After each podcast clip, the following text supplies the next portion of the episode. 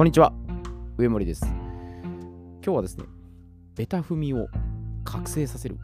についてお伝えしていきます。えーベタ踏みっていうのは、車用語の言葉で、アクセルペダルを可能な限り深く踏み込むことなんですね。で、これ踏み込みすぎると、まあ、燃費の消耗が大きく、この部品も劣化していくんですね。で、これ悪いことだなって分かっていても、根っからのね、車好きにはね、このアクセルペダルをグッと踏み込んだ、あの感触がやっぱり最高なんですよね。で、特に、まあ、スポーツカーっていうのを見ると、もう興奮冷めやらぬ状態になるんですね。あの、マフラーから出る、あの、轟音ですよね。ブオーンって音なんですね。まああれが気分をもうウキウキさせるんですね。で、まあ、時代の流れとともに、な車好きの、好奇心をね、こう奪うかのように、まあ、世界ではですね、まあ、ガソリン車を廃止していく動きがね、出てるんですね。で、まあ、電気自動車ですね、EV の普及がまあ影響してるっていうふうに言われてるんですが、まあ、真相はね、なんか違うと思うんですよ。で、これ、歴史をたどっていくと、まあ、石油のね、まあ、利権争いですね。こっから、今の新たなエネルギーですね。まあ、いっぱいいろんなエネルギー、フリーエネルギーって出てますけど、そのエネルギー資源の争奪戦ですね。もう奪い合いをしてるんですね。だから古今東西変わってないんですね。もうずっと今も昔ももう同じなんですね。だ表向きは、ね、こういう電気自動車環境にいいっていう環境問題っていうこう美辞麗句に歌いながらカムフラージュしてるんですね。だから本当の狙いはこれ別にあるんですよ。そういった石油の利権から違うエネルギーの覇権争いですね。で、さらに、まあ、某感染症と、まあ、地球温暖化っていうのが連動してるっていう事実があるんで、そっから目をそらせることにはね、まあ、私もちょっと愕然としてるんですね。でも、きな臭い、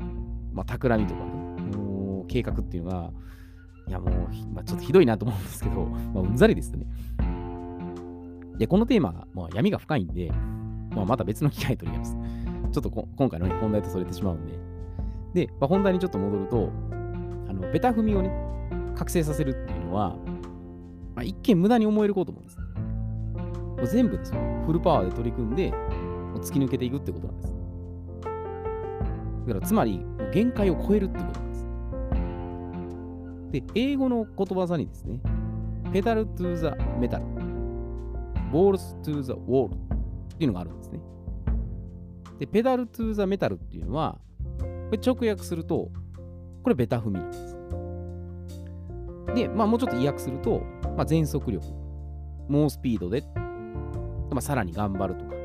全力を出すとか、まあ、そういう意味になるんです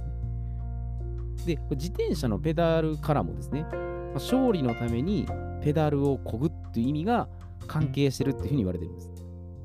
で、これちょっとね、諸説いろいろあるんで、このメタルっていうより、medal っていう方のが、まあ、インをですね、イントネーションのインを踏んで、全力を出すっていう意味には、まあ、近いんじゃないかなというふうに思われるんですね。まあ、年代とともになんかちょっとこれ変わってるみたいなんですけど、まあ、個人的には pedal to the metal より pedal to the medal の方がなんか、まあ、いい気もするんですけどね。まあ、どっちどっちでもいいですけど。で、もう一つの balls to the wall っていうのは、これは、まあ、そのままボールを壁にぶつけるですね。で、意訳すると、これも全速力を出すと、まあ、全力を上げるとか、突き進んでいくとかいう意味なんですね。飛行機の操縦桿を壁にぶつけるくらいの勢いで操作するっていうことがこれ由来みたいなんですね。ただ、どっちもこれね、限界突破っていうのが言ったら意味なんです。限界を超えろっていう意味なんです。で、何かをやっぱ成し遂げるときっていうのは、まあ、大げさな気持ちですよ。これで限界を超えていくんです。だから限界っていうのは、自分のさじ加減なんです。だから自分の意思で決めることができるんです。だから手を抜こうと思えば、まあ、いつでも手を抜くことができるんです。まあ、反対に全力でやろうとすれば、まあ、エネルギー全開で取り組めるんです。だから怠けて堕落していくのか、まあ、記録を充実させて上昇するかっていうのは、まあ、どっちでもね、自由に選択はできるんです。ただこの偉大なね、成果を残してる人ほど、こういったね、苦労は見せてないんです。だ陰で何百万円も努力してますし、むしろね、努力というよりは楽しんでるんです。で、まあ、この人の共通点としたら、まあ、こういうね、陰で本当に努力はするんですけど、あの軸がぶれないんです。本当にそこにもう一点集中ぐらい集中して、で、あとはもう継続して取り組むって。もうそこなんですね。だから、王貞治さんとか、まあ、長嶋茂雄さんとか、まあ、イチローさんとか、まあ、今の大谷翔平選手とかね、まあ、あるいは経営者やったら松下幸之助さんとか、稲森和夫さんとか、まあ、スティーブ・ジョーズさんとかね。で、苦労を見せるっていうことが、これ承認欲求の表れなんです。だから成功確率は下がるんです。だから自分はこんなに頑張ってるんだ。俺これすごいぜっていうね、こうアピールするっていうことは、これやっぱ義務感で動いてるんです。で、このアピールする背景としたら、これ前回ちょっとね、 NO と言える自分でいるってお伝えしたんですけど、まあ、失敗したくないとかね。これだったら犠牲払いたくないんです。で、もう一つは嫌われたくない。まあ、自分を傷つけたくない。自分を守りたいんです。まあ、こういう心理があるんです。だから、自分の夢や目標のためってやってるようで、実は他人に好かれるために、しかもいやいや行動してるんです。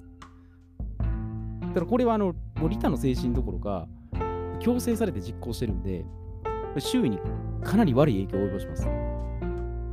で、もしこの義務感の気持ちでね、まあお客さんに商品、サービスを提供したら、どうでしょう多分最悪の状態しかないと思います。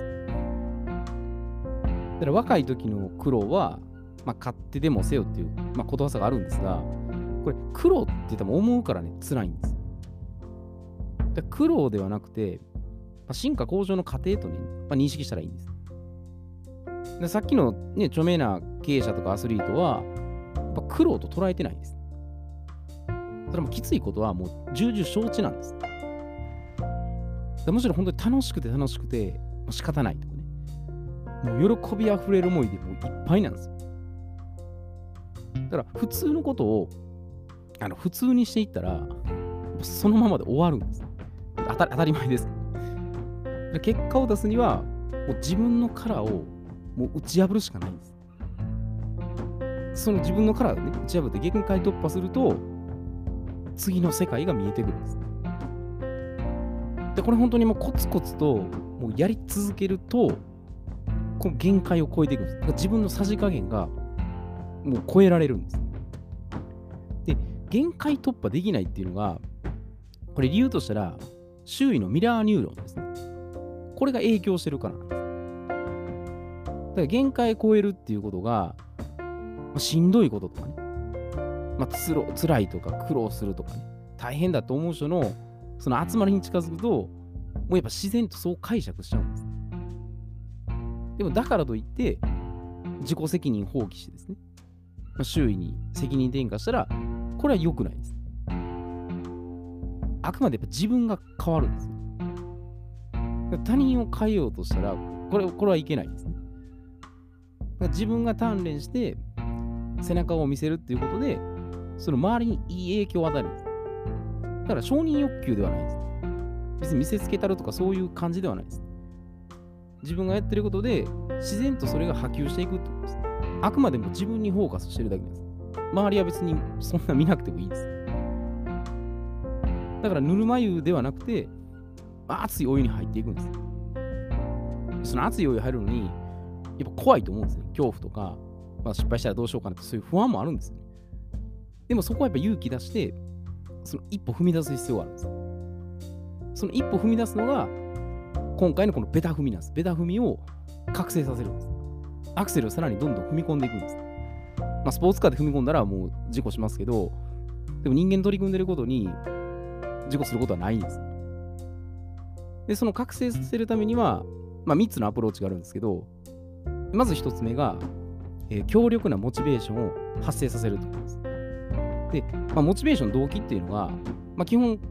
達成したいか避けたいか、まあ、大体どっちかなんです。まあ、人によってこれそれぞれ違うんで、もう全部何かを達成したいっていうね、欲望があれば、そっちの方が強いでしょうし、いや、やっぱりちょっと避けたいな、どっちかというとその逃げたいなと思う動機が強い人はそっちを優先した方がいいですね。で、その時に、時間を制限するんですね。期限を切った方が、ダラダラしないんです。もう時間設定して、もうここまでにこれをやるとか、ここまでには終わらせないといけないっていうふうに、そう決めてやるんです。で、もう一つは、その真の欲望と恐怖です。本当の恐怖が避けたいものか、本当に達成したいものか、これ全部洗いざらい出していくってことです。だから上っ面で言ってることは多分やらないのが、ここなんです。本当にやりたかったら多分もう勝手にやり出すんです。やらないってことはまだなんかしたくないんです。だかそれを全部あぶり出すってことです。で、二つ目は、これ覚悟して犠牲を払うってことです。で、犠牲って聞くと、ちょっとなんか、ね、あのマイナスイメージに取らわれがちなんですけど、これは無駄なことをやめるってことです。だから交換条件です。トレードオフするってことです。で本当に達成したいとか、それとも、ね、やっぱちょっとこれ避けたいなと思うことがあるんであれば、そのやりたいこと達成、ね、避けたいことに対して、どこか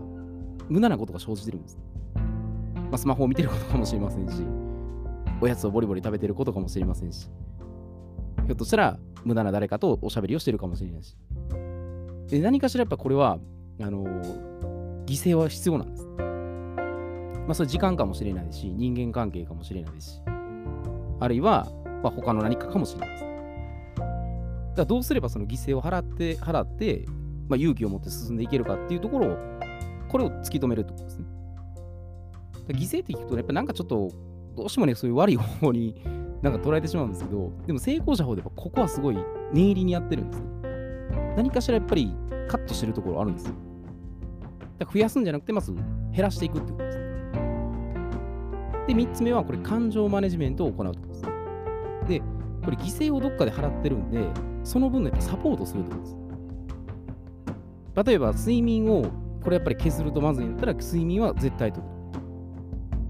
あ、食事もやっぱ甘いものとか、そのね、カロリー高いものとか、まあ、そういうのはカットするんで、他の分でこう補うとかね。で、これマズローの生理的欲求を満たせるようにしておくとですね。まあ、安心安全とか、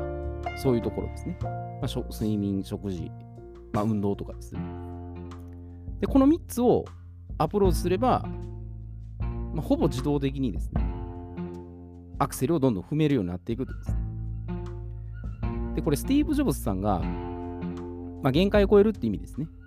まあ、この有名な言葉を残しているのが、まあ、もし今日が、まあ、人生最後の日だとしたら、まあ、今やろうとしていることは、まあ、本当に自分のやりたいことだろうか。で、毎日を人生最後の日だと思って生きれば、まあ、いつか必ずその日は来るだろうと。言ったら、まあ、明日死ぬつもりですよ。今日生きるってことなんです。で、誰よりも、もう何百倍も努力して、まあ、進化向上するってことです。で、被害者意識を捨てて、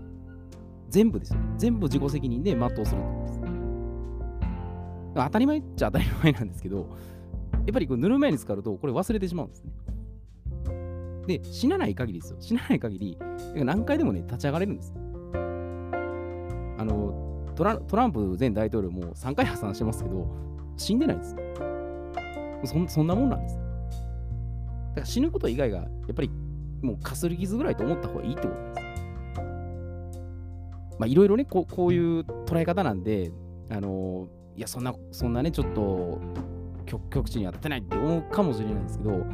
でもやっぱり達成している人とかね、そういう偉大な人っていうのは、やっぱそういうところをやっぱり超えてやっていってるんで、まあ、限界突破っていうのは、他人とどうじゃなくて、まあ、自分がやってきてることに対してですね、まあ、そこをどう乗り越えていくか。別に1ミリでもいいと思うんですね。ほんの1ミリでも突破していれば、どんどんどんどん殻を破って、ね、自分が進化していくっていうふうに変わっていくんで、まあ、そういった意味で、あの、覚醒状態に、ね、持っていけるように、アクセルをどんどんどんどんね、踏んでいけたらいいんじゃないかなというふうに思います。えー、では今日はこれで失礼いたします。